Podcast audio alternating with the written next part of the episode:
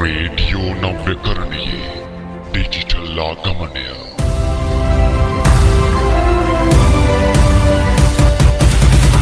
रतु मकरा एफएम।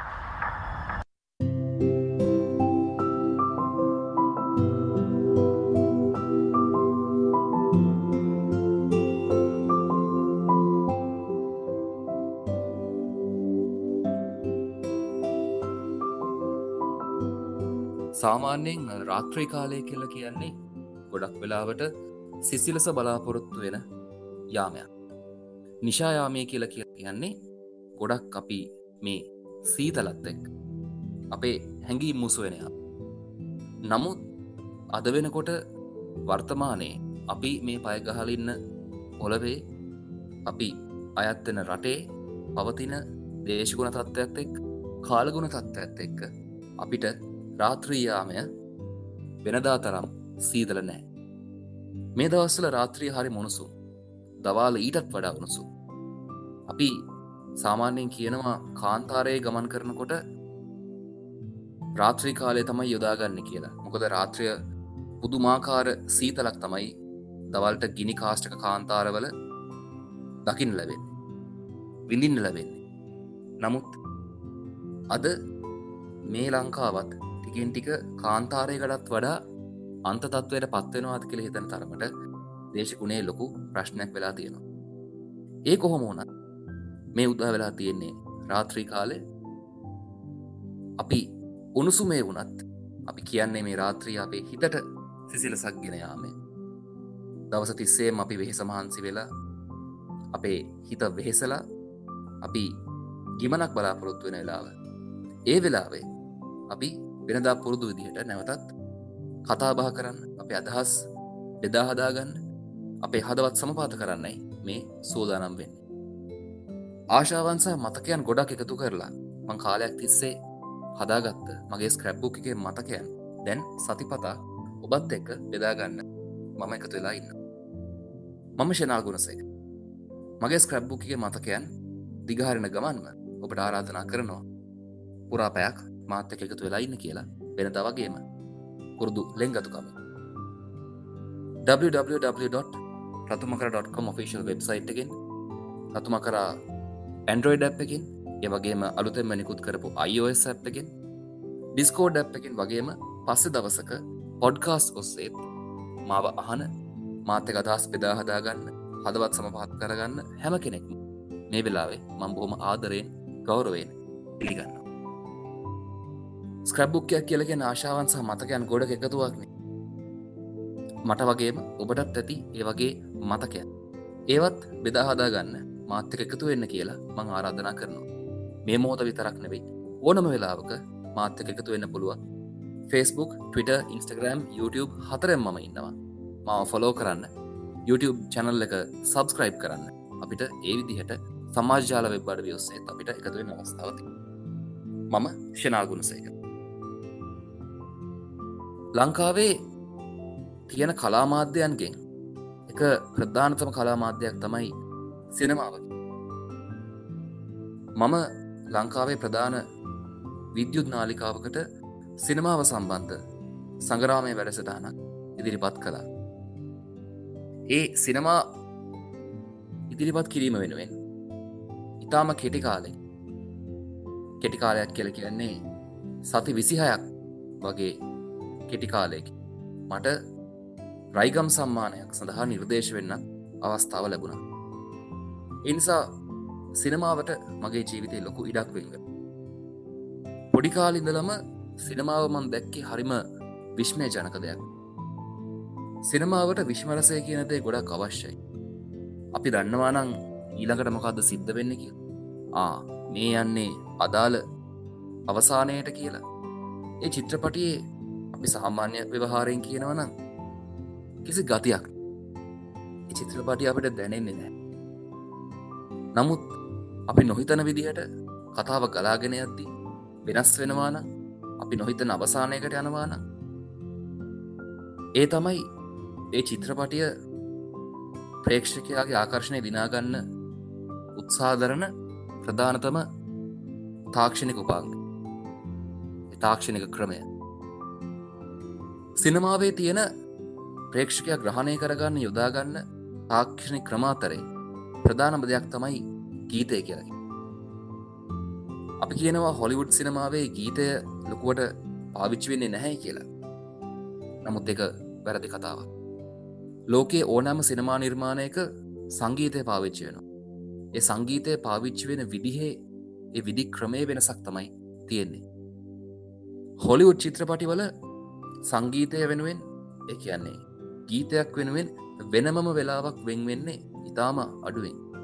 අපි ග්‍රීස් වගේ චිත්‍රපටියක් ගත්තොත්තේම ජෝන් ට්‍රවල්ටාගේ රංගනයෙන් හැඩවෙච්ච මේ පොප් කල්චරකේ බොහොම ජනප්‍රිය නිර්මාණයක් වෙච්ච ග්‍රීස් වගේ චිත්‍රපටියක් ගත්තොත් ඒ චිත්‍රපටියේ ගීත ඇතුළත් වෙන්නේ අපිට හුරු පුරුදු විදි එක කියන්නේ ගීත ජවනිකාව වෙනුවෙන් වෙනමම වෙලාවක් වෙන්න නමුත් හොලිවුඩ් චිත්‍රපටිවල අදාළ සීන්නක යනකොට ඒ මොහොත චිත්‍රපට තිරේ දිගහැරනකොට පසුබිම් සංගීතය විදිහට ඉතාම කෙටි කණ්ඩයක් වාදනය වෙන තමයි ගීතය යොදාගන්න.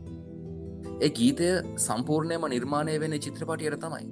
නමුත් ධාවන කාලය ඇතුළේ ඉතාම සුළු කොටසක් ස්ථායි කොටසක් හරි එමත් නැත්තම් අන්තරා කොටසක් වගේ බොම සුළු කොටසක් විතරයි වාදනය පෙරදිකට එනකොට ශේෂයම ඉන්දියාවත් ඉන්දියාවෙන් පස ශ්‍රී ලංකාවෙන් ගීත භාවිතාවෙන විදිහ වෙනස්. ගීතයට වෙනම ඉඩක් ඒ වෙනුවෙන් වෙනම දර්ශන තල හැදෙනවා. නළුවා නිලිය ඒ වෙනුවෙන් වෙනම ඇඳුම් ඇඳගන්න. ඒ වෙනුවෙන් වෙනම නර්තනයක් පුරුදු වෙනවා.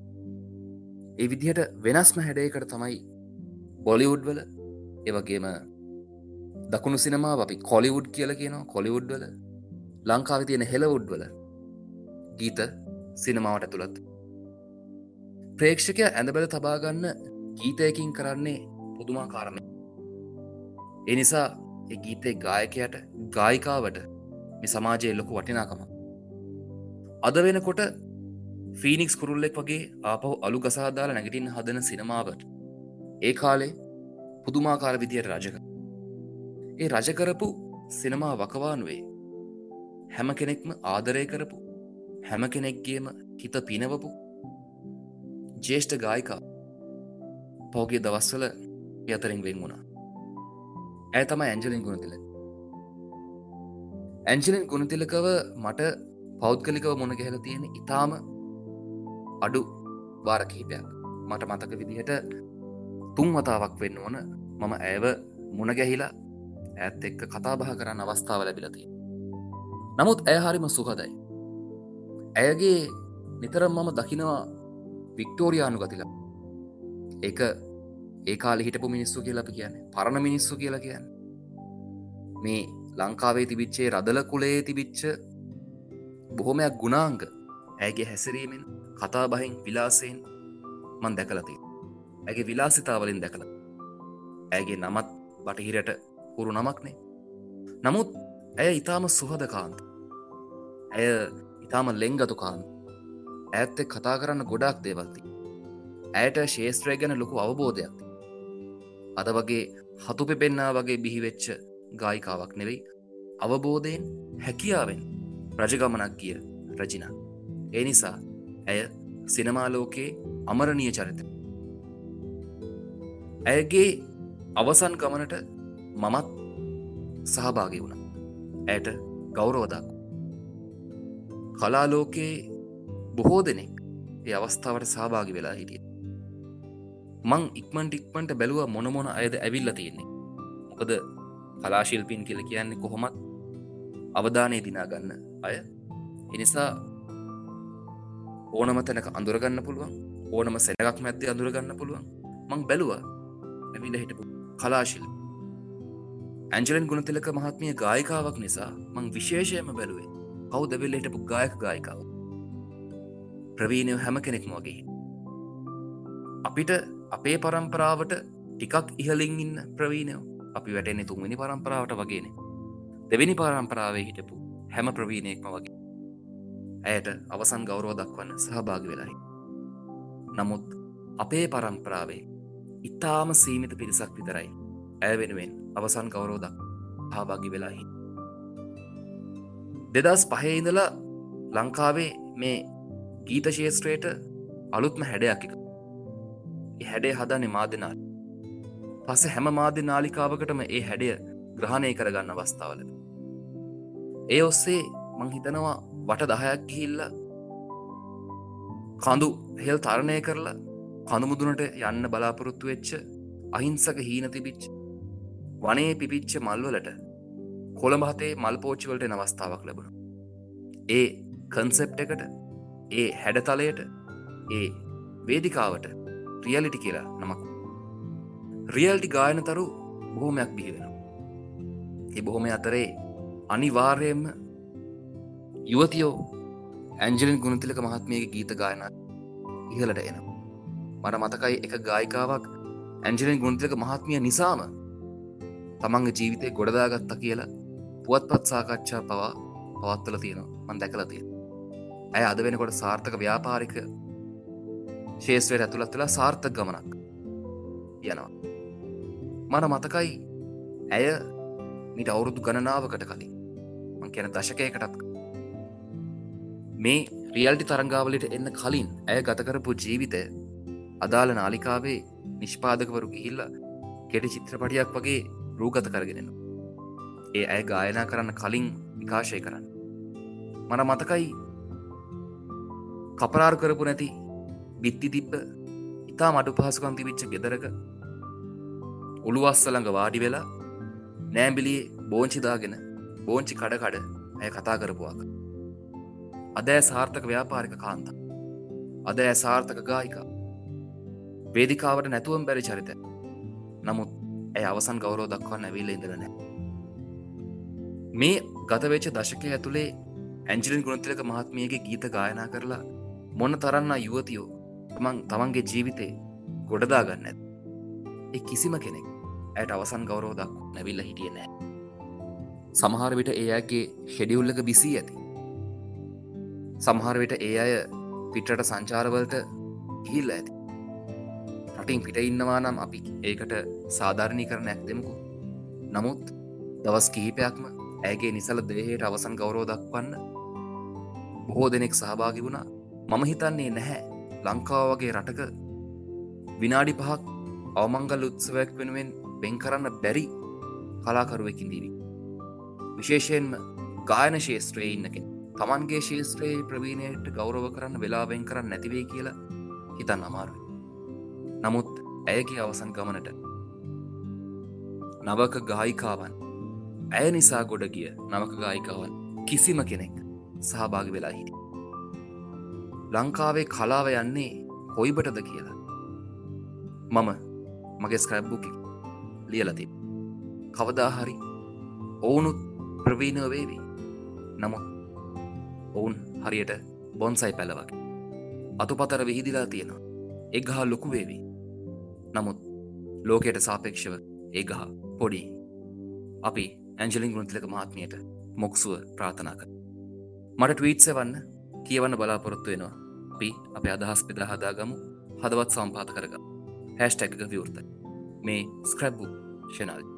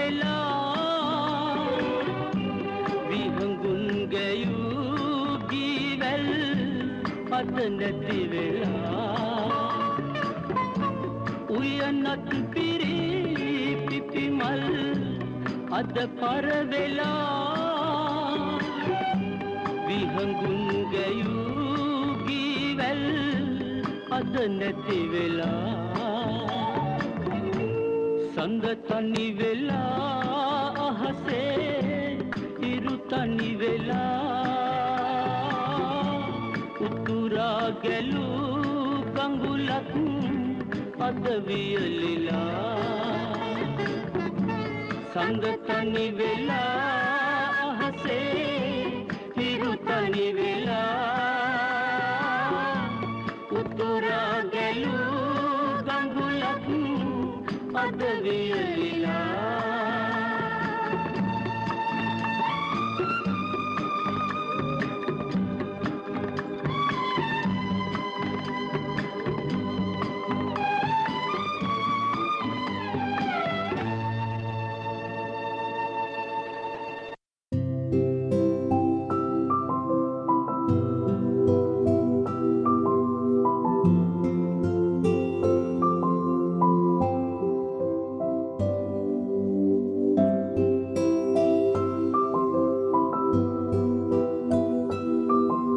ආශාවන්සා මතකයන්නෙක් අපි මේ වෙලාවේ ගණුදනු කරන්නේ. දැන් දහය පහුවෙලා විනාඩි විසි හතරයි වෙලාව. රතුමක.කොම් ෆිසිල් වෙබ්සයිට් එකෙන් ඇන්ඩරෝඩ් එකෙන් iOS ඩිස්කෝඩ් චට් එකෙන් ඒ වගේම පස්ස දවසක පොඩ්කාස් එක තුලා ස්ක්‍රබ්බුක් එක පෙරලන්නම තුළයින් හැම කෙනෙක් මම ඒ අය බොම ආතරයෙන් මතක්ක ඩිස්කෝඩ් චට් එක පැත්තර ගියොත් දිලාන අය සුපුරුදු පරදිකතු වෙනවා. ජොයල් RV7 තාරුවය අද මහිතන්නේ කාලකට පස්සේ සජීවී වහන්න එකතු වෙනවා. වගේම යොහානුත් එකතු වෙලා ඉන්නවා. නදීස් අද මට තාක්ෂණක සහයත් ලබා දෙනවා. තින් මේ හැම කෙනෙක් එකතු කරගෙන අපි තවදුරටත් අපේ අදහස් බෙදාහදාගෙන යමු. පෞගේ දවස්වල ලොකු කතා බහක් ඇති වුණා. පහවසරේ තිශ්ෂත්ව විභාගය අයින් කරන්න යනවාකි මේ ගැන ගොඩක් අය බොහම ප්‍රශංසාභි මොකව තමයි තම ගතහස් දක්වල තිබේ ඔවු. දරුවන්ට ගොඩක් වෙහෙස කරයි මේ විභාග. සාමාන්‍යෙන් व्यවහාරය කියනකොට මේ විභාග ගැන කියන්න අම්මලාග විභාග කියලා. දරුවන්ටත් වැඩිය අම්මල තමයි මේ විභාග වෙනුවෙන් මහන්සි වෙන්නේ. ළමයින් උපකාරක පන්තිවලට එක්කගෙන යන්නේ. ඒ නිසාම මේ අර පූර්ණ ළමාවිය ළමයින්ට බිඳින් අවස්ථාව ලබෙන්නේ නැහැ.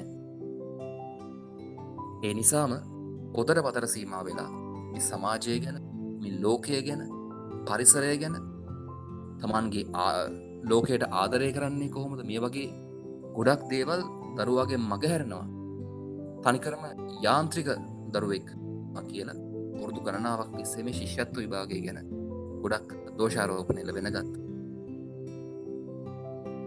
මම නුවර කොල්ලෙක් කියලා කියන්නේ.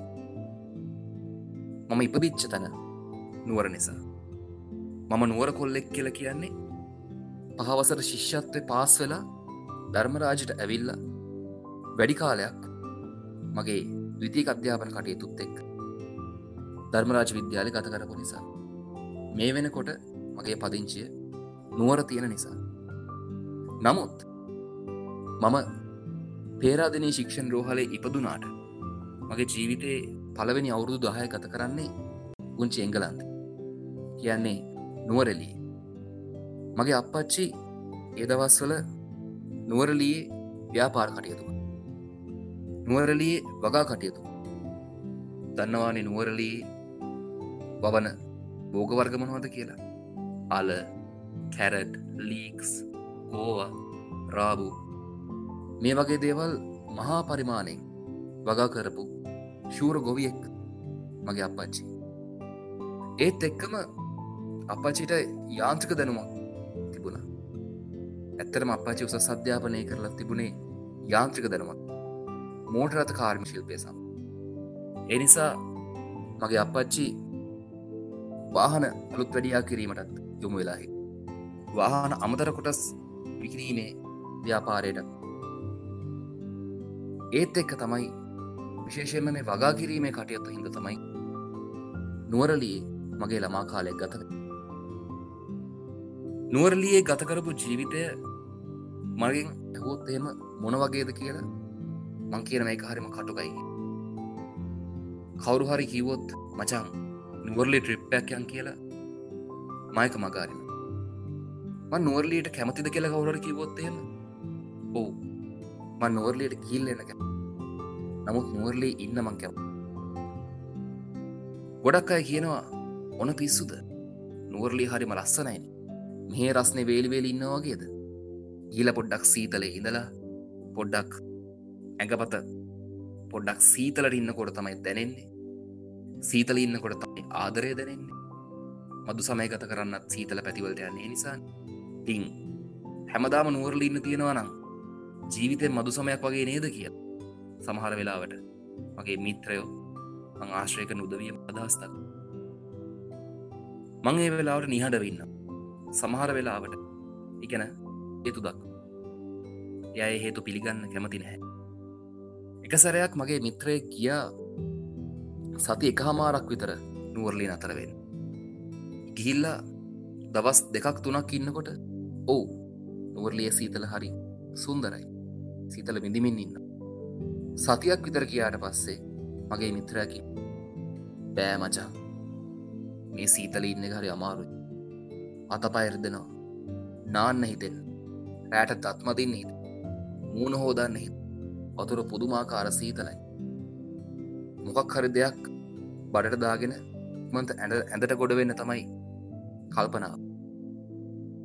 උදේට ඇහැරෙන්න හිතෙන්නේ. දවල් වෙනකං ඇඳර වෙලා ඉන්න පුදුමාකාර කම්මැලිකමක්ති උඹ කිව්ව හරි දිගටම ජීවත්වෙන නුවරලි හරි අමාරුවකි සමහරවිට ඒදේ සාපේක්ෂ වෙන්න පුළුවන්. නමුත් මට තියෙන අත්දැකීම් එක්ක නුවරලිය සහ ඒ නුවරලේ ගතකරපු අත්දකි මට තරමක් විදිහක අමිහිරි මතකයන්ටික් තමයි ගේන්නේ. දෙදා එකවුරුද්දෙදී නුවර්ලේ ගතකරපු ඒ සීතල ජීවිතය දරාගන්න බැරුව මට හැදෙනවා නියමෝනියාවේ එක්තරා පූරුව අවස්ථා. වෛද්‍ය විද්‍යාත්මකව ඒ ලෙඩේට කියනවා බ්‍රොංකො නිවමෝනියක් අපි සාමාන්‍ය ව්‍යවහාර කියනවා අර පපුයි හතියෙන්න්නවයි කිය.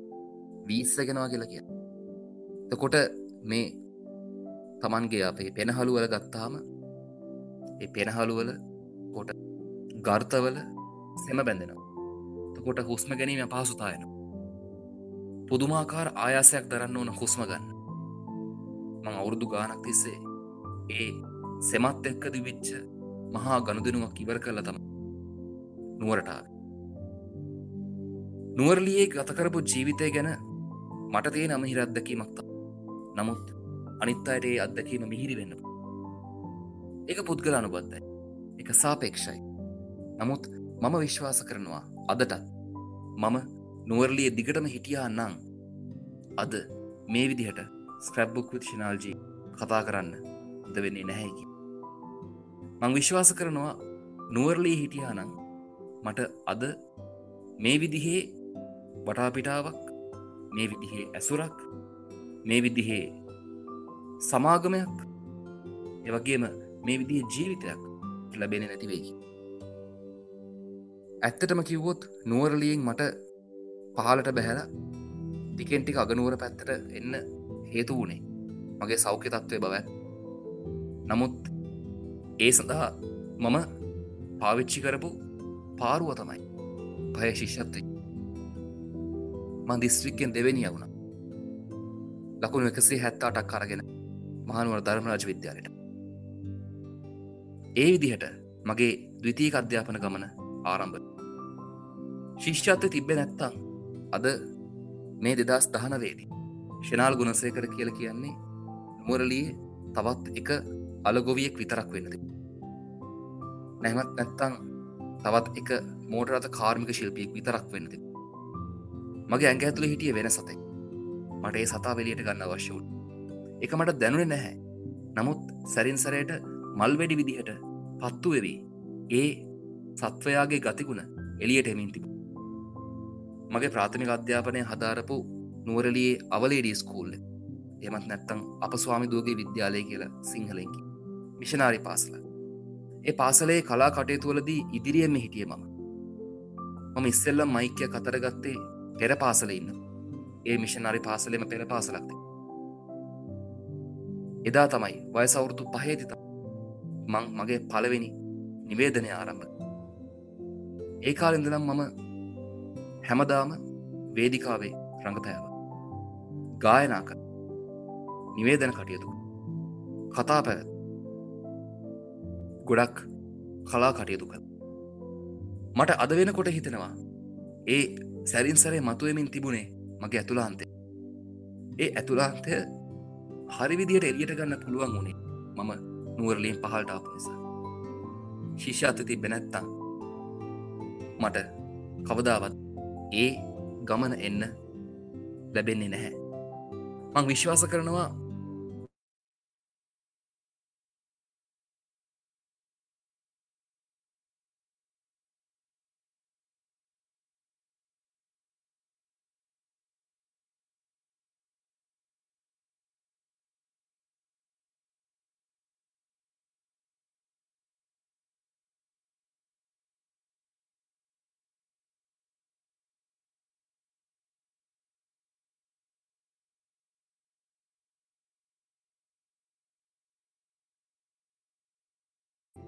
මං විශ්වාස කරනවා නගරයින ළමයින්ට ශිෂ්‍යත්වය වැඩක් නැහැ.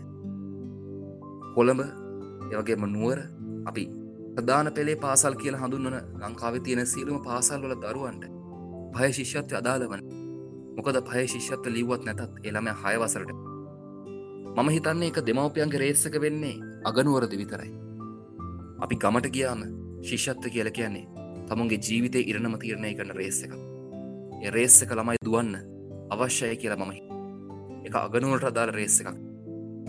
ඒ නිසා අගනුවර තියෙන රේස්සක දිහා බලල්ල ගම තීරණය කරන්න එප.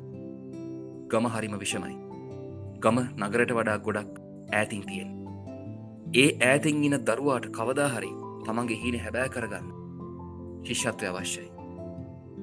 අධ්‍යාපනය ගැන බොහම ලස්සනට කිව සිනමා නිර්මාණයක් තමයි ක්‍රීඩියර්ස් කියලකි අමිර්කාන් බොලිවුඩේ දක්ෂ බොලිවුඩේ අති දක්ෂයා ගැන පර්ෆෙක්ෂනිස්කි පොලිවුඩේ අති දක්ෂයා තමන්ගේ ජීවිතය කරපු සුපිරිතම රංගනයක්. ත්‍රීඩියට් ඔස්සේ ඉදිරිපත් ත්‍රීඩියට් සුලින් මම හිතනවා අධ්‍යාපනය ගැන අපිට මහාලොකු පාඩමක් කියල දෙනවාගේ ඇත්තරම අපි ඉගෙන ගන්නේ ආසාාවෙන්. ක්‍රීඩියට්ස් බලල මට හිතිච්චදේ මං විශ්වාස කරනවා අද වෙනකොට වෛද්‍ය විද්‍යාලය ඉන්න ගොඩක් දරුවෝ. වෛද්‍ය විද්‍යාලයට ඉන්න එන්න ඉන්න ගොඩක් ශිෂ්‍යයෝ.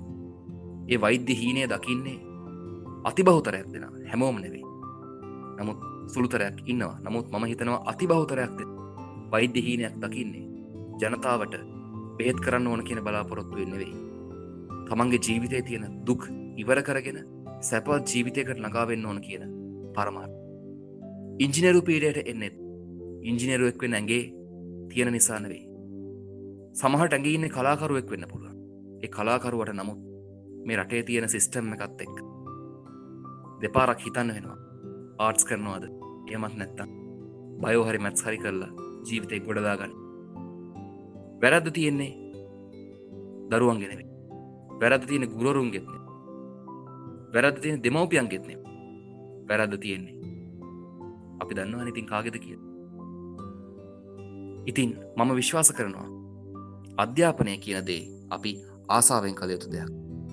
තමන්ගේ හැකියාව අඳුනගන්න පුළුවන්න ඒ ඔස්සේ අධ්‍යාපනය හදාරන්න පුළුවන්න ඒ ඔස්සේ ජීවිතය දිනන්න පුළුවන්න මේ ලෝක ගොඩක් ලස්සන තැන අධ්‍යාපනය ගැන ගොඩක් පාඩන් කියපු ත්‍රීඩියත් චිත්‍රපට ආයිත් බලන්න කියලා මං හරදනක මගේ ස්ක්‍රැබ්බු එකේ ත්‍රීඩියට් සුවෙන් ඉතාම ලස්සන ඉඩක්. විශාල ඉඩක් බොම පුළුල් ඉඩක් බෙං වෙලාති තමන්ගේ ඇතුලාන්තය අඳුනගන්න අධ්‍යාපනයේ හරි අඳුරගන්න ආසාාවෙන් ඉගෙන ගන්න. එතකොට මේ රට මේ ලෝකෙ හරිම ලස්සන තැනක් වෙයි. අද බොහොම යාන්ත්‍රික මිනිස්සු බිහි වෙලා ඉන්නවා කිය අපේ පරම්පරාව හරි යාන්ත්‍රික වෙලා ඉන්න මං විශ්වාස කරනවා අධ්‍යාපනය කියනදේ තමන් ආස ශේෂත්‍රය ඔස්සේ හදාරගෙන ඉස්සරහට ගියා නං ලංකාව මීට වඩිය ලස්සන තැනක්.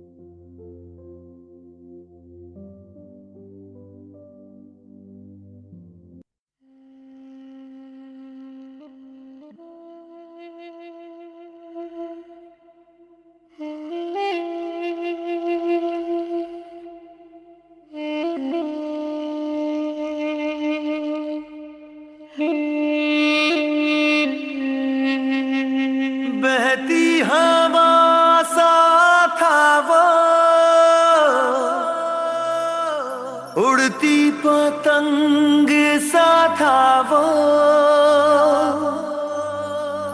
कहा गया उसे ढूंढो।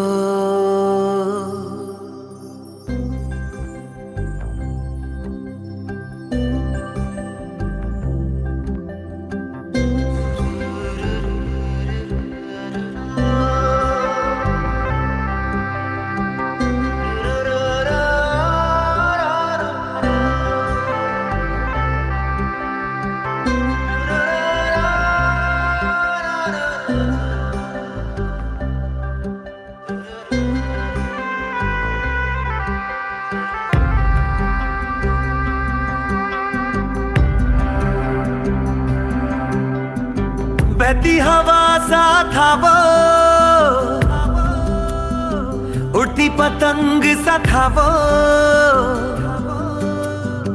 कहा गया उसे ढूंढो। हम्म, हमको तो राहें थी चलाती वो खुद अपनी राह बनाता गिरता संभलता मस्ती में चलता था वो। कल की फ़िक्र सताती, वो बस आज का जश्न मनाता, हर लम्हे को खुल के जीता था वो। कहाँ से आया था वो? छूके हमारे दिल को। कहा गया उसे ढूंढो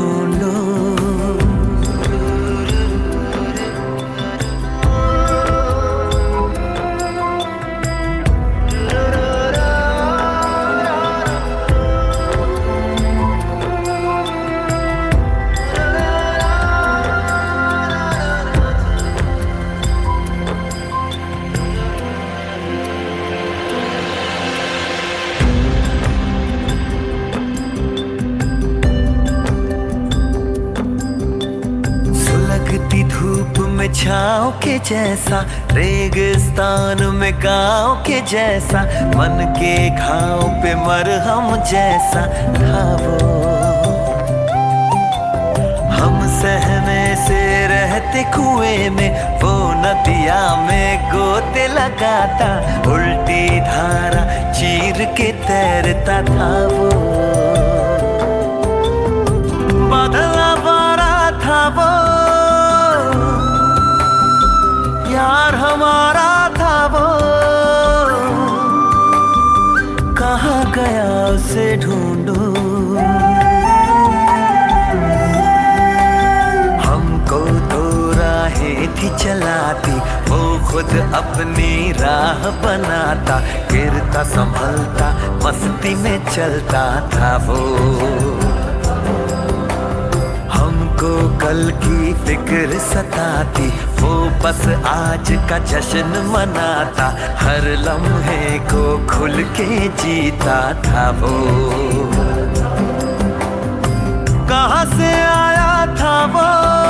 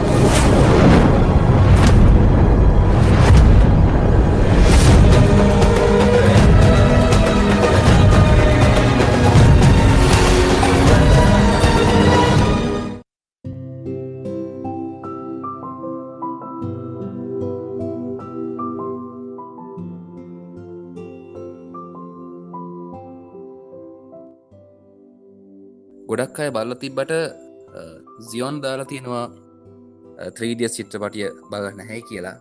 ආරධනක් කරනවා පුළුවන්තරම් ඉක්මට ඒ චිත්‍රපටිය බලන්න. අදහෙටම බලන්න.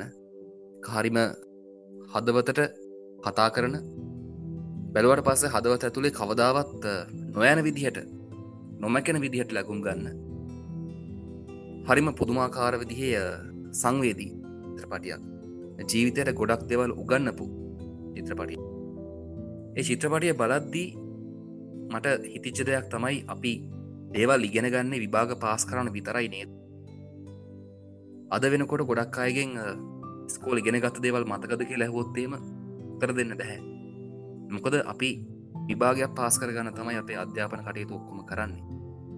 ඇල්මෙන් අකුරු උගනව ඉදිරි වැඩතකා කියල කිව්වට අපි ඉදිරි වැඩතකා අකුරු උගන ඉන්නේ ඇල්මෙන්න මේ කඩයිම පැනගන්න අවශ්‍යීන් මේ කඩේම පැන්න නැත්තං මනුස්සේට ජීවිතයක් නැහැ කියන තැනට අද වෙනකොට මේ මටපිටාව සැකසිලා තියෙන තින්න ජොයල්ලාර්වි7 ෂයා කරනවා ඩිස්කෝට් චට් එකට 3ඩියට්ස් චිත්‍රපටියේ තියෙන එක වැකියක්.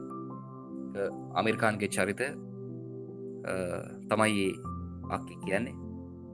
Follow excellence and success will චේසියෝකි අපි අනුගමනය කරන්න ඕන විශිෂ්ටත්වය. තකොට සාර්ථකත්වය අපිය පන්නගෙන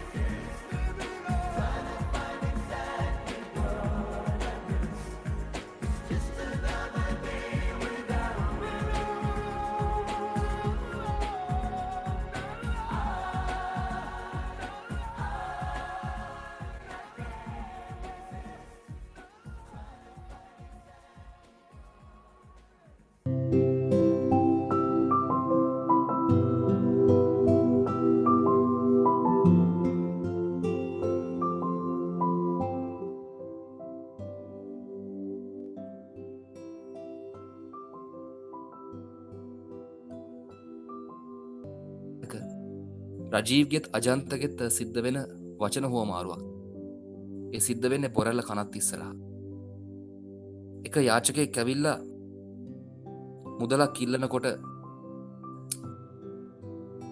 දෙබස් හෝමාරුව සිද්ධ වෙනවා අපි මේ යාචකයට මුදලක් දෙන්න අවශ්‍යයකි නමුත් ඒ වෙලාවේ රොෂාන් රවීන්ද්‍ර අදහසත් දක්වනවා ඇයි බහුම මුන්ට සල්ලි දෙන්න? බොල වගේ ඊළඟාත්ම ප්ලෑන් කරනය උන් තමයි මේ ලංකාවට හිඟන්න හොදන්න. එකරි ඇත්ත කතාවක්. නාමල් ජෑසිංහ කියල කියන මම ගොඩක් ගරු කරන ගොඩක් ආදරය කරන අති දක්ෂ කලාකරුවා අධ්‍යක්ෂණය කරපු තිර්රචනය කරපු ඒ කතාවේ ඇඟ හීතල වෙලා යන පුදුමාකාර දෙබස් මාලාවක්ති එ දෙබස් මාලාව ඇතුළේ ඇත්තටම මට කටක් මොනට හිනාවක්කාව ඊට පස්සේ එහෙම පිටිම්ම මාව කල්පනාවේ නිමග්න කරපු දෙබසක් තමයි ඒ දෙබස. අප ඊළඟාත්ම ප්ලෑන් ඊළඟාත්ම ප්ලෑන් කරන හිද තම අපි හිඟන්නොන්ට කල්ලද ඊළඟාත්ම මං හිඟන්නෙක් නොවේවාකි මම හැමදාම එකසි තිස්සර බස්සක යනකොට එන යාචකයෝ කිහිප දෙනෙකි ඒ යාචකව මට හරි මොහුරු පුරුදු. එකසි තිස්සර බස්සකේ එන යාචකයෙක් ඉන්නවා. ඔබ නිතරම එකසි තිසට පාර ගමන් කරන පුද්ගලයෙක් නම් මේ පුද්ගල එක සැරයක් හරි මොනගහි ඇති. ඒ මනුස්සයා හැමදාමත් කියන එකම කතාවක්. ඒ මනුස්ස ගත් දෙකම නැහැ. අතේ ටියවලිත් බෑගයක් කෙල්ලගෙන කැප්තෝප්පියත්දාගෙන ටීෂට්ටෙකුයි කොට කලසමකුයි අඳගෙනෙන බොහොම අව්වටම කරවෙලා වගේ පෙනුමක් තියෙන මනුස්සෙක් ඇවිල්ල හැමදාමත් එකම එක වාක්‍ය කණ්ඩයකි ඒ වාක්‍ය කණ්ඩේ අහලම මට කටපාඩ එමනුස්ස හැමදාම බස්රතයට ගොඩවෙන්න එක්කො දෙල් කඳින් කො විජේරාමහන්ද එමනත්තං ගන්සබාහන්දී නැත්තන්නුගේ ගොඩි එමනුස්ස මෙන මේ වගේ කතාවක් කියනවා. නෝනාවරුණේ මහත්වරුණේ තියෙනවනං මට පුංචි උපකාරයක් කරලයන් මගේ අත් දෙකම නෑ. මගේ අත්දක නැති වුණේ මම රස්සාාවක් කරන්න ගිහින් හයිටෙන්ෂන් ලයින් කරන්ට එකක් වැදිලා ස්නායු නරක්වීම දොස්තරල දීරණය කරනවා. මගේ අත් දෙකම කපලදාන්න වෙන මට රස්සාාවක් කරන්න බැරිහින්දයි මේ විදිහට බස්සයකට ගොඩ වෙලා ඊයක් හරි ඔයාගන්න උත්සා කරන්න. තියෙනවනං මට පුංචි උපකාරයක්. පින් සිද්ධ වෙනවා මහත්තයලට. පින් සිද්ධ වෙනවා මිස්ල ඔවු. ඒ මනුස්සය දැක්කම අපි හදවත සංවේදිය අපි අපිට කවදාහරි අනේ මේ විදිහ විපතකත් නොවේවා කියලා එමනු සැර මුදලක්ද නමුත් අපි කොහොමත් දන්නේ? අපි කලින් ආත්මවල මොනමොන දේවල් කරලා තියෙනවාදකි ඒ නිසා අපි බය වෙනවා. ඒ බය වෙන හින්දා ඊළඟ ආත්මට මේ දෙසිද්ධ නොවේවා කියලා හැමදාම ඒ මනුස්සයට මුදලක් මම පුරුද්දක් විදිහට දැන් වර්තමානයේ මේ වෙනකොට මුදලක් දෙන්නේ බස්රතයට ගොඩ වෙන කලාකරුවන්ට විතර මොකද මං හොඳාකාරෝම දන්නවා මේ විදිහට නැතිබැරිකං කියලා මුදල් උපයන බොහෝ දෙනෙක්ගේ මුදල් යන්න ඒයට නෙවෙයි මෙක ලොකු මාෆිය එකක් කියල. ලංකාවේ අප අතරින් වියෝපුණු බොම ප්‍රවීණ මහාචාරවරයෙක් මේ සම්බන්ධයෙන් විශාල පර්යේෂණයක් කරලා හෙළි කරා. මේ ඉගන්න කියලා කියන්න යාචකය කියලා කියන්න ලොක බිස්නස් එක ඒ කතාහෙම වෙන්න පුළුවන්.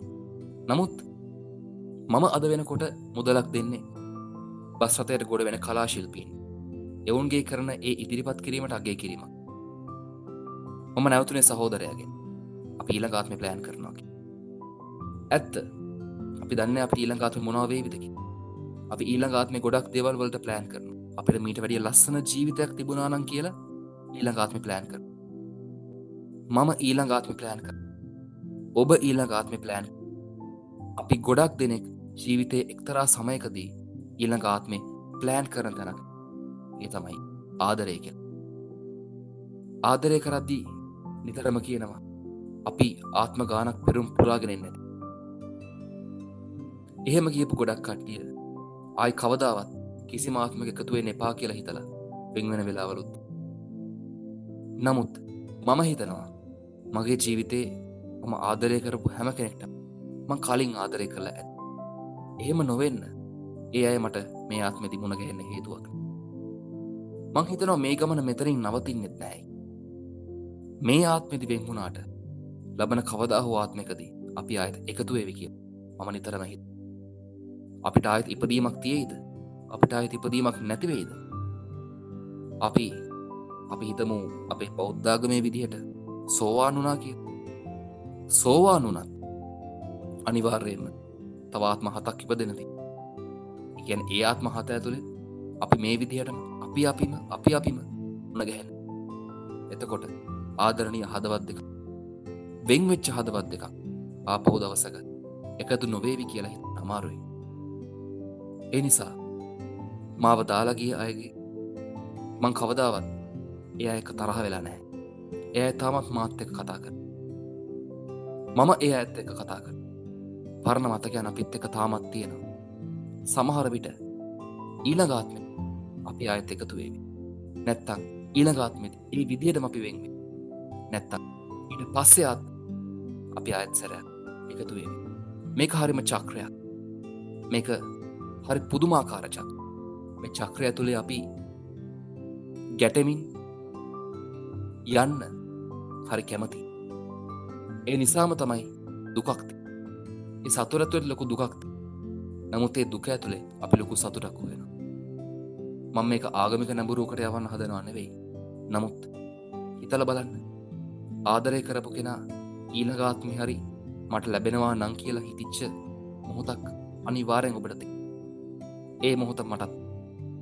අපි හැම කෙනෙක්ම කිසිම ආත්මක හමු නොවේවා කියලා වෙංවුණ කවදාහරි අපි හැමෝම මේ ගමන තුළේ උනගැහෙනවා ආදරයක ඒ වගේ ඩීල්ල එකට ඒ වගේ අනාගතයකට ඒ වගේ ගණු දෙනුවකට ඇත්තටම මම පෙරුම්පොත් මගේ ඊළඟාත්ම ලස්සන වෙන්න කියලනෙවෙයි මගේ ඊළඟාත්මේ බොහොම නිරෝගීව ජීවත්වන්න කියලනෙවෙයි මගේ ඊළඟාත්ම ආදරණය වෙන්න.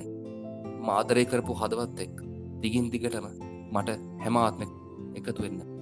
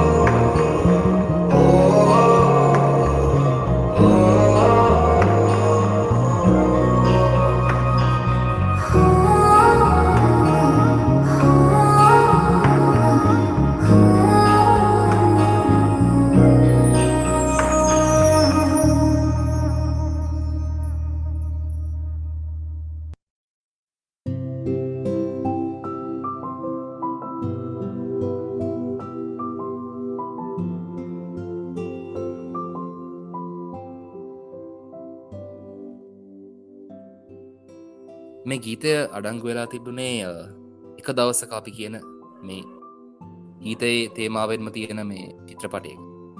චිත්‍රපටිය නිෂ්පාදනය වෙන්නේ එක්තරා දුරකතන සමාගමක ඔවුන් නඩත්තු කරන ඔන්ලයින් පලට්ෆෝර්ම් එකට තමයි මේ චිත්‍රපටිය නිෂ්පාදනය වෙන්නේ. අ, නමුත් ඉතාම සීමිත කාලයකට ලංකාවේ චිත්‍රපට ශාලාවලටත් සති දෙක වගේ කාලයකට මේ චිත්‍රපටිය තිරගත කරන්න අවස්ථාව ලැබෙනවා. නමුත් මේක මොබයිල් චිත්‍රපටියක්. නිසාම සාමාන්‍යයෙන් අඩු පිරිවයක් දරලා කරපු එක්තරා විදිහක පර්යේෂනාත්මක නිර්මාණයක් කිවත් නිවැරදි. තරමක ප්‍රශ්නාර්ථයක් තියෙනවා. විශේෂය මේ අවසානය සම්බන්ධයෙන් ගැටලුකාරි තැනක් සමහර විට චිත්‍රපටිය සම්බන්ධයෙන් තියෙන්නේ බොහොම සුභවාදී ආකල්පයක් නොවෙන්න පුළුවන්. නමුත් අ, මම හිතනවා ඒ ඇතුළේ අ, රංගනය පැත්තෙන් ගත්තහම අ, මගේ මිතුරිය නයනතාර ඇය සාධාරණයක් ඇගේ චරිතයට ඉෂ්ට කළ තියෙනවා කිය ඇය අද වෙනකොට ජනප්‍රිය නිලිය විදිහට සම්මානිතයි. බොහොම ලස්සන ගමනක් යනවා. තින්න ඇයගේ රංගන කෞශල්ලය සම්බන්ධය එක්තරා විදිහක මට ලකුණක් දෙන්න පුළුවන් විදිහේ දෙයක් ඒ චිත්‍රපටිය තුළේ තිබ්බා. තින්න ඇනතාරවත් මතක් කරන ගමන්ම මට කලින් කියන්න බැරි වුණා 3ඩස් චිත්‍රපටියේ බෙහෙතිී හවාසා තවෝ ගීතය ගායනා කරන්නේ ශාන්. බොම දක්ෂගායකෙක් ඔහු ෆනා චිත්‍රපටියේ චාන්සි ෆාරිෂ් කෙන ගීතය මත කන වගේ බොහොම ලස්සන ගීත ගොන්නක් ඔහු ගායනක් කල් තින බොලිවුඩේ දක්ෂයෙක්. ඔහුත් එක්ක ගීතයක් ගායනා කරන්න ලංකාවේ ගායිකාවකටත් අවස්ථාව ලැබුණ. ඇය මගේ මිතුරියක්. ඉන් ඇය සම්බන්ධය වැඩිදුර විස්තර අනිද්දාවේ සිකුරාදාවේ හවස මගේ YouTube චැනල්ලකින් බලන්නත් පුළුවන්. ඒත් එක් එකතු වෙන කියලා තාරාධනා කරන ඇය මගේ හොඳ මිතුරයක් දක්ෂතා පරිපූර්ණ මිතුරියක්. අ, සරලම කිවොත් ඇතමයි මට ඉන්න රෝමත්ම මිතුරිය කියල කිවත් නිවැරදි. තින් සිකුරාදර එකතු වෙන්න. ඇය කවුද කියලබට බලන්නත් අවස්ථාව තියෙනවා මගේ YouTube චැනල්ලකින් එක්තරා සම්මුඛ සාකච්ඡාවකදී ශාරුක්කාන්ගෙන් අහනවා. ජීවිතේ ඔබ ලවාගත්ත වටිනාම දේමොකත් ජීවිතය ඔබ ඔබේම කරගත් ඔබ හිමි කරගත්ත වටිනාම බෞතිකමය දේමොකත් කියනවා මගේ නිවස කියල. කුඩා කාලිඳල මට ඉන්න හරිහමන් ගෙදරක් තිබෙන නමුත් අද මට ඉතාම ලස්සන නිවසක්. මගේ දරුවෝ දෙන්නට ඒදවස්සල අබ්‍රාම් ඉපදිල හිටිය නැහැ. ඒ සමක සාකච්ඡාව කරන දවස්සල ආරයන් සහ සුහාන විතරයි යුතු මේ ලෝකේ හිටිය. තකොට ශාරුක උත්තර දෙනවා. ආරෙන්ටයි සුහානටයි අද බයක් නැතුව පහල කඩන් වැටේ කියලා හිතන්නේ නැතු මේ බිත්ති ගැලවේ කියලා හිතන්න නැතුව බොහොම සවිශක්තිමත්ව ගත කරන්න පුළුවන් ඕන කාලගුණකට ඔරොත්තු දෙන්න පුළුවන් විදිේ ගයක් මට තියෙනවා. නිවසක්. ම බලාපොරොත්තුර නිවසක්. නමුත් මට දැම් මන්දිරැක් එනිසා මොනදේ සිද්ධ වනත් දවස අවසානයේදී මට ගොඩවෙන්න මගේම කියලා ගයක් එතමයි මගේ ජීවිතයම ලබාගත්ත වටිනාම බෞතිකමය වස්තු. ඇත්ත. අපි සාමානය කතාවටත් කියනවානේ මුණා වනත් දවස අවසානයේදී බැට්ලයින්න බිත්ති හතරක් තියෙන්න්න ඕන කියලා. සාමාන්‍යයෙන් දරුවන්ට දේපල ලියන කොටත් කියනවා ජීවිත බුද්ධිය තියාගෙන ලියන්න. මොකද මැරණකම බැට්ලයින්න තමන්ගේ තැනක් තියෙන්න්න ඕනකි. සාමාන්‍යයෙන් අපේ සමාජයේ විවහාරය අපේ පොඩි කතා බාක් එහෙම නොවුණු තැන්වල තුවාදරුව තමන්ගේ දෙමවපියන්ව මහමකට ඇතලදාන හැටි මම දැකලති ඒ විදිහේ අර ජීවිත බුක්තිය තියාගන්න නැතුව ධාරක ස්නේහය නිසාම තමන්ගේ ඉඩකඩන් ලියලදීල ජීවිතේ අවසාන කාලය වැඩිටි නිවාසයක දිය කරලා හරින්න වෙන වටිනා ජීවිත ගැන මම දැකලා තියෙනවා. මගේම නෑදෑයන්ටත් ඒදේ සිද්ධ වෙනවා මම දැකලති කරුණු කාරණා එහෙම වුණාට ඒ සම්බන්ධයෙන් ගයක් නැතිකම සම්බන්ධය මට වෙනත් විදි අත්දකින්කොට මම දැකලා තියෙනවා ධර්මරාජ විද්‍යාල හිටපු සුළු සේවකයන්. සුළු සේවකයන් කියල කිය කසල ශෝධන කටයුතු කරන්නේ ගොල්ල තකොට මේ පිරිසිදු කිරීමේ කටයුතු කරන්නේ ගොල්ල ඒ විදිහට ඒගොලංව හං වඩුගහ මං කියනවන්න හැ අපේ ස්කොල් ලස්සන කරන්නේ ඉස්කෝල ළමයි ගොඩක් දෙනෙක් ස්කෝල ජරා කරද්දි ඉස්කොල ලස්සන කරන්නේ. අපිට කරන්න අපි කළ යුතු දේවල් කරන්නේ ඒ අය. ධර්මරාජ ලස්සන කරන ඒ වගේ සුළු සේවකය ගොඩක්. ඒ වගේ එක සුළු සේවකයෙක් මේ විද්‍යාල ඇතුළමයි ජීවත්තුන් ධර්මරාජ විද්‍යාල කියල කියන අක්කර පනස් හතරක භූමිභාග මේ අක්කර පනස් හතර ඇතුළේ ගෙවල් තිබුණ. තරමක් දුරට විශ්වාස කරන අමාරු කාරණය නමුත් මේ අක්කර පනස් හතරක ඉඩ ඇතුළේ වෙනත් වෙනත් ගේට්ටු වලින් ඇතුළට එන්න පුළුවන්. වගේම අපේ විද්‍යාල ගේටුවෙන් පව ඇතුළට එන්න පුළුවන් මේ නිවාසවලට ඒ විදිහේ එක බොහොම අඩු පහසුකම් තියෙන නිවසක ජීවත්තුන් අපේ විද්‍යාල ලස්සන කර ඒවගේ සුරු සේවකේ ඔහුට හිටිය දුවල දෙන්නේ. එක දුවක් මට මතකයි මම පාසල ඉන්නකොට මට වැඩි අවුරුදු දෙකතුනක් විතර බාල. පොඩිම දුව පාසල් යන ආරම්භ වෙච්ච ගමම්වා එක දවසක් මට ඇහුණා අපි ඒ අපේ සුළු සේවකයාගේ නිවස ගාවින් යනකොට එක බිරිඳත් එක්ක මේ ලොකුදුව පොඩි මැසිවිල් නකිල්ලකි තමයි ස්පෝට් මීට්ට කළං වෙලා. මේ දවස්සලත් මේ විද්‍යාලවල නිවාසාන්තර මල්ල ක්‍රඩවුල් උත්ස පැඇතෙන දවස්. මං මේ කියන්නෙත් මීට අවුරුදු දොළහකට විතර කලින් ඒ වගේ දවසක් මේ මාර්තු කාලෙ වගේ. සර්ම සන්දර්ශනයට අපි දන්නවන මුළු ශ්‍රේණියක්ම ඉන්වන සාමාන්‍ය සර්ම සදර්ශනයට ඉන්නකොට. ඇයටත් සරම සන්දර්ශයෙන් සහභාගි වෙන්න අවශ්‍යයි. නමුත් ඒකට කැන්ව සපාතු දෙකක් අවශ්‍ය වෙලාති ඒ කැන්ව සපසු දෙක ගන්න අපේ සුරු සේවකයාට ලැබෙන සොච්චම් මුදලෙන් පුළුවන් කමක් නැහැ. මේ කතාව මයි මගේ ආලෝකීප දෙනෙකු යහගෙන හිට අපි කිවා මචන් අපිට මේ වැඩේ කරන්න පුළුවන්. මට උදේහවස දැකලම ඒ ගෑන්ලම එක සපතු සයිස්සකම හරියටම දන්නවා. සපතු සයිස්ස එක හත කියලා. අපි පුළුවන් විදිහට උදව්වක් කරමුකි මුකුත් නොකිය. මුකුත්ම නොදන්වා අපි සල්ලි එකතු කල්ල කැන්ව සපතු දෙකක් කරගෙන පුංචි පනිවිඩයකුත් ලියල තියලා. ඒ ගෙදර දොරකට තියලා අපි අපෝ හැරලා ඊට පස්සේ මොකක් වේදි කියලා අපි දැනගෙන හිටිය නෑ නමුත් අපි හරිම සන්තෝස වුණා. අපිට දෙයක් කරන්න පුළුවන් වුණා නේද කිය පුංචි වැසර අපි දෙයක්. ඊට පස්සේ ඒ මැස්විලි නගපු දවස්ටිකේ ඇය බොහොම දුකෙන් අපේ පාසලෙන් පිටත් වෙලා ඇයගේ පාසලට කිය හැටි මන් දැක්ක. අපි එදා ඒ විදිහට අයට කැන්වස පතු දෙකක් ඇයටත් හොරෙම්ම ඇයටත් නොදන්වා දොරකඩ තියලාවට පස්සේ පහුවෙන්දලා ඇය බොහොම ප්‍රීතිමත් පාසල් කිය හැටි අපි දැක් අපි ගොඩක් සන්තෝස වුණ. මමත් පෞද්ගලිකව විශ්වාස කරනවා මනුස්සෙක්ට තියෙනන මූලික මිනිස් අවශ්‍යාවලන එක තමයි නිවසක් කියල කිය මම අද වෙනකොට මගේ තියෙන මේ කාර්ය බහුල සහ තරමක විදිහ වෙනස් ජීවිත රටාවත් එක්ක විවිධාකාර නවාතැන් පොළොවල් වල ඉන්න සිද්ධ ඒදේ ඉන්න විදිර ඉන්න සිද්ධ වුණේ මගේ ජීවිතය ගත්ත තීරණත් එක්ක. මට ඒ තැන්වලදී ඒ ඒ සංක්‍රමණයන් සිද්ධ කරන්න වෙච්ච නිසා. ම නුවරලින් නුවරට නුවරින් අගනගරට එනිසා මට මම මගේ වාසස්ථාන වෙනස් කරන්න සිද්ධ.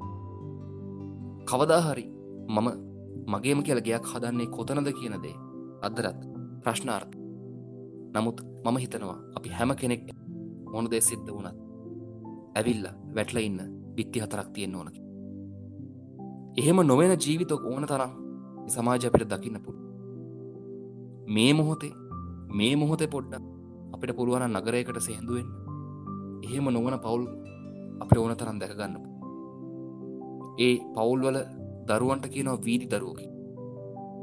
ඒ පවුල්වල මිනිස්සුන්ට ඉන්න හිටින්න තැනක් නැහැ කියලා අපි කිය ඒත් එක්කම ඒ මිනිස්සුම පහු කරගෙන සුකොබ්බෝගී වාහනවල යනවා. ඇති හැකි මිනිස්සු.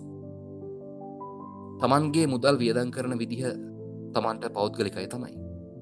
මම ඒ අය ගැන නෙවෙයි කියන්න.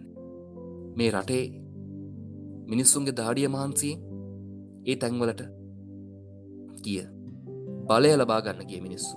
මේ මිනිස්සු දිහා බල බල මේ මිනිස්සු ඉස්සරයි මේ මිනිස්සු ඉස්සරයි බොහොම වේගේන යන මාර්ගනීති නොතකා ධාවන එක මේ බලය තියෙන මිනිස්සු. එයට මේ මිනිස්සුන් පේන නැත් අපිට කවදාහරි පුළුවන්ද මේ පවුල් පිටිං නිවාසයක් නැතුවෙන මිනිස්සුන්ට? නිවාසයක් හදල දෙන්න. නිවාස හදන අමාත්‍යවරුත් ඉන්නවා. එක ඇත් නමුත් අදටත් තාමත් අපි නගරවල වීදිවල සංචාරය කරනකොට හවුල් පිටින් දකින මේ පාරවල් වල දුක්විදින අහිංසක පවුල්. ඒ අයි ඉස්සරහින් යද්දී මට මොනවගේ ප්‍රතිචාරයක් දක්වන්න අවශ්‍යද කියලා හිතාගන්න බෑ. ඒ තැන්වලදී මගේ පපුුව ලොක් වෙනවා. ඒ තැන්වලදී මගේ අතපය හිරි වැට ඒ තැන්වලදී මගේ දනිස් අතපය රිදෙන්න ගන්න. ඒ අදිහා නොබලා යන්න මං පුදුමාකාර උත්සාහත් ඇත්තටම මගේ හද කම්පා කරන්නේ මොන දේවලින්ද කියල හිතුවොත්තේම ඇත්තටම මගේ හදවත කම්පා කරන දර්ශනය තමයි වීදි දරුව. ඒ දරුවන්ට ඇයි අපිට වගේ ළමා කාලයක්න ඔය දරුවාව සමාජයේ ඉහ තැනකට ගේනන මොනතරම් මහන්සි වෙන්න ඕන? මොනතරම් වෙහෙසක් දරන්න ඒ දෙමවපියන්ට ඒ වෙනුවෙන් යෙදෙන්න විදිහක්න හිසට වහලක්වත් නැතුව කොහොමද දරුවෝ ජීවත් මේ රෑ බොහොම සවිශක්තමත් බිත්ති හතරක් මැද්දන්න ගැන මම හිතන්නේ ඒ දේ ගැන. මම මේ විදිහට හිසට වහලක් එක ජීවත්ව ඇති මේ ලංකාව ඇතුළේ මේ ලෝකය ඇතුළේ මොනතරන්නම් මිනිස්සු සීතලෙ ගුලි වෙලා ඇත් තමන්ට ඉන්න හිටින්න හිසට වහලක් නිසා. එක ලෝකට පොදුකාරණය හැමෝටම පොදුකාර මේ ලෝක හරි විෂමයි. ඒ විෂම් බව තියෙන්න්න ඕන තමයි. මං විශ්වාස කරනවා ඒ විෂම බව තමයි ඕනම සමාජ ක්‍රමයක තියෙන්න්න ඕනකි නමුත් සමහර තැන් තියෙනවා. අපි හැමෝටම එක හා සමානව දෙවල් ලැබිය යුතුයි කියලති අධ්‍යාපනය කියල කියන්නේ ඒ වගේ දෙයක්. කෑමවීම කියල කියන්නේ ආහාර පාන කියල කියන්න ඒ වගේ දෙයක්. ඉන්න හිටින්න වාසස්ථානයක් කියල කිය අන්න ඒ වගේමද එනිසා මම බිත්ති හතරක් නැතිවෙන දවසක් ගැන ගොඩක් බයයි. බිත්ති හතරක් නැති මිනිස්සු ගැන දුකෙන්නේ කවදාහරි මට පුළුවන්න ඒ වගේ මිනිස්සු රොත්තකට පිහිටවෙන්න හැම කෙනෙක්ටම පිත්ති හතරක් හදල දෙන්න. මගේ ජීවිතය තින් ලොකු හිනවලින් මගේ ස්ක්‍රබ්බෝකගේ එක පැත්තක මම වෙන් කරලති ඒ වගේ දවසක් ගැන මම හීන දකිනවා. කරන්න අමාරුවේවී නමුත් මෙතනින් එහාට මං ජීවිතය ගත කරන ඉතුරු තුනෙන් දෙක කාලය ඇතුළතද මම මට පුළුවන් විදියට ඒදේ කරනවා කියනදේ මගේ ස්ක්‍රබ්බෝකගේ සටහන් කරලතිී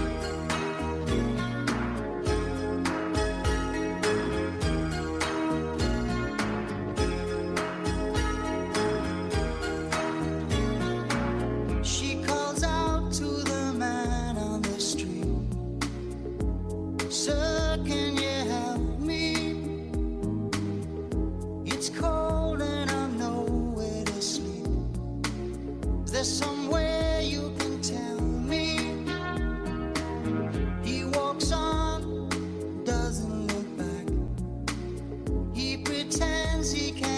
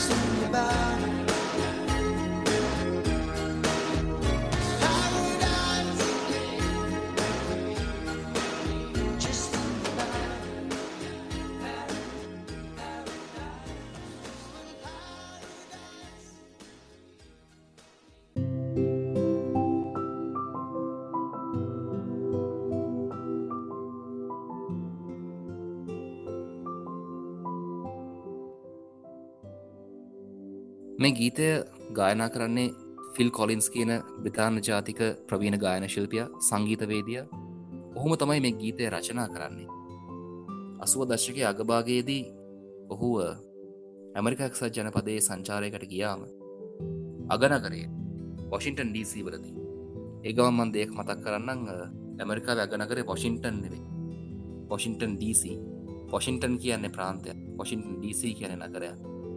වොෂින්ටන් තියෙන ඇමරිකාව බටහිර පැත්තරවෙන් වොෂින්ටන් ඩීසි තියෙන්නේ එහා කෙලවරට වෙන්න.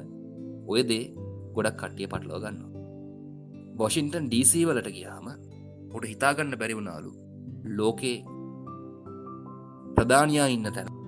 ලෝකෙට ලොක්ක ලෝකෙ ප්‍රධානම නගරය. එහෙත් ඉන්නවා හිසට සෙවනක් නැති මිනිස්සු. එච්චරටම තමන්ගේ අ, උත්තරීතර භාවය ගැන තමන් මේ ලෝකයේ ප්‍රමුඛතමයන් කියලා උදම්මනන ජාතියකත් ඉන්නවා. පට හිතාගන්න බෙරි ප්‍රමාණයක් හිසට වහලක් නැති මිනිස්සු. ප්‍රතාන්නේ ඉඳල යන ෆිල් කොලින්ස්ට මේ දර්ශනය දැක්කාම හිතාගන්න බැරිවෙන ඒ ඔහුටාපු ඒ පුදුමාකාර හැඟීම තම වචනවලට පෙරල්ලා ඒ අතින් එලියට පස්සේක බොම ලස්සන ගීතයක් වෙනවා. ග්‍රමී සම්මානයක් පවා එක් ගීතය හිමියෙන තින්න. මේ ලෝකේ ඕන තරම ඉන්නවා.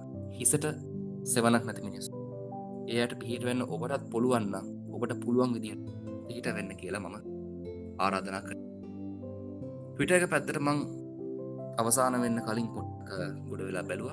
ජොල් වින්සන්් බොම ලස්සන රූපයක් එකතු කරලා තියෙන වාක්‍යයක් එක් මේ සහෝදරයා තෙල්නාටේ ජගත් මනුවරණ මගේ හිතවත් දක්ෂ රංගන ශිල්පියකි චරිතය ඉදිරිපත් කරන දෙබසක්. මේක හරියට ගාමන්ට එකක්. රෙද්ද කපන්න එක අතමහන්න තව එක කොලර එක මහන්න තව බොත්තන් අල්ලන්න එකෙක් කාස මහන්න එක අපි කවුරුත් හරිටම දන්නෑ අපි මොනවාද කරන්න. මේ තමයි දෙදස් දහනවේ මේ තමයි දෙදස් දහනවේ ශ්‍රී ලං ඇත්තරම ගත්තොත් නැමතිල්ලේ කල්පනා කරලා බලත් ඇත්තරම අපි දන්නේ නෑ අපි මොනාද මේ කර ඒ නොදන්නා කැන්දගම් පොළොව ඇතුළේ තමන්ගේ තැන හොයා නිතරම අන්සේ ඒ වෙනුවෙන් වැඩ කරන්න. ඒ වෙනුවෙන් වෙහෙසෙන් තමන්ගේ අරං්‍යතාවය වෙනුවෙන් ගොඩක් අය අද වෙනකොට පොර කනවා දත කනවා තමන්ගේ තැන හදාගන්න ගොඩක් අය මහන්සිව ඒ ගමන වෙනදට වඩිය වේගවත් වෙන නමුත් ඒ වේගවත්වීම මම කවදා තනු මත කරන්නේ නැහැ. තරගයක් ඇතුළේ අනිවාරයෙන්ම එකවෙන්න ඕන තමයි.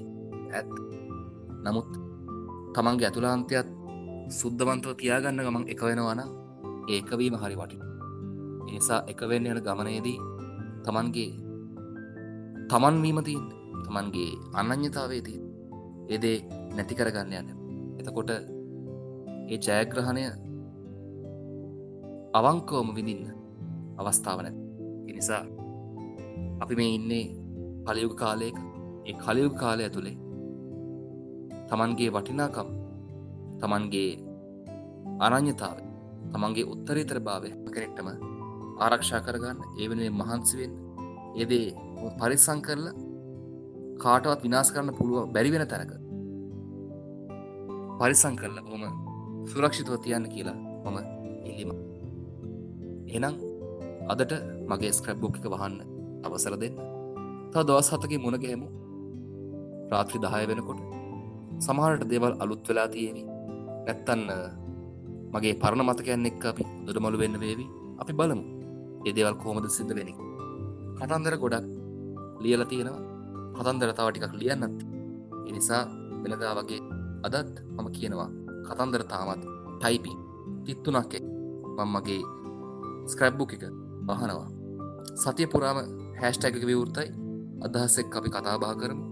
ෆෙස්බුක් ට ඉන්ස්ටග්‍රම් තුනම විවෘතයි. අපිට කතාබා කරන්න පුළුවන්. ම ෆොලෝ කරන්න. YouTube චනල එක සබස්ක්‍රයිබ් කළ නැත්තං සබස්ක්‍රයිබ් කරන්න. නිතරම එකතු වෙලා ඉන්න. අපි වීඩියෝ විදිහටත් මගේ අදහස් පල කර පිට ඒ ඔස්සේ අපිට කතාබහ කරන්න. අපිට අපේ හදවත් සමපාත් කරන්න අවස්ථාව තියෙනවා. ඒ විදිහට අපි දොඩමලුවෙමු තින්න බොහොම ස්තුතියි. අද දවස මාතක තුලා හිටියට නදී තාක්ෂණක සහය ලබාදුනට බොහොම ස්තුතියි. රතුමක.com ෆිසිල් වෙබ්සයිට් එකෙන් ඒවගේම ඇන්ඩරෝඩ් iOS එකෙන් ඩිස්කෝඩ් එකෙන් වගේම පොඩ්කාස්ට ඔස්සේත් මාතකෙක්තු වෙච්ච හැම කෙනෙක්ටම බෝම ස්තුූත් අපි තව දවසක හමුවමු මේ ලෙංගතු කමින්ම මෙස්සෙන හසින් ගින් එන්න. සුබරාත්‍රය මම පෙනල් දුනසේක